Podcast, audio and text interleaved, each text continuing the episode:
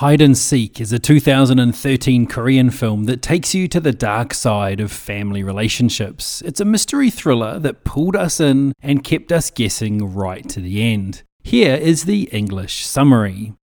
Sung Soo has everything a man could want a beautiful wife and children, a comfortable home and luxury car, and plenty of money in the bank.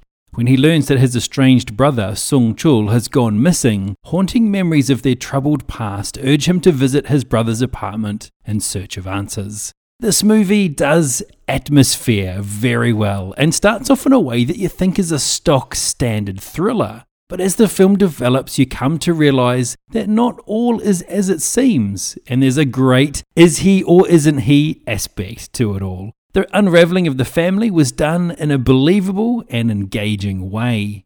One thing I really liked was that the father of the central family, who's the lead character, is just a normal guy. He's not a cop, he's not a doctor or ex military, he's just a guy that owns a coffee shop. What this means is that he has no special skills. He can't fight, he can't pick locks or shoot a gun, and nor is he some super jacked muscle man. He's just like the average viewer. And as such, it gave you an extra level of unease as bad things began to happen. You could much better put yourself in his position. I thought that this was really well done.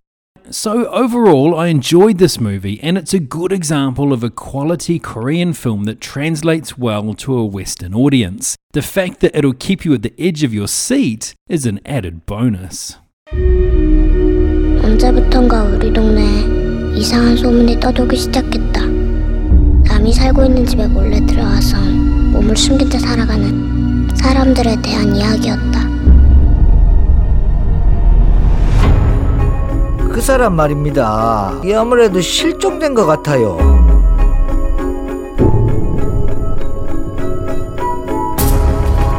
이런 누추한 아파트에 무슨 일이세요?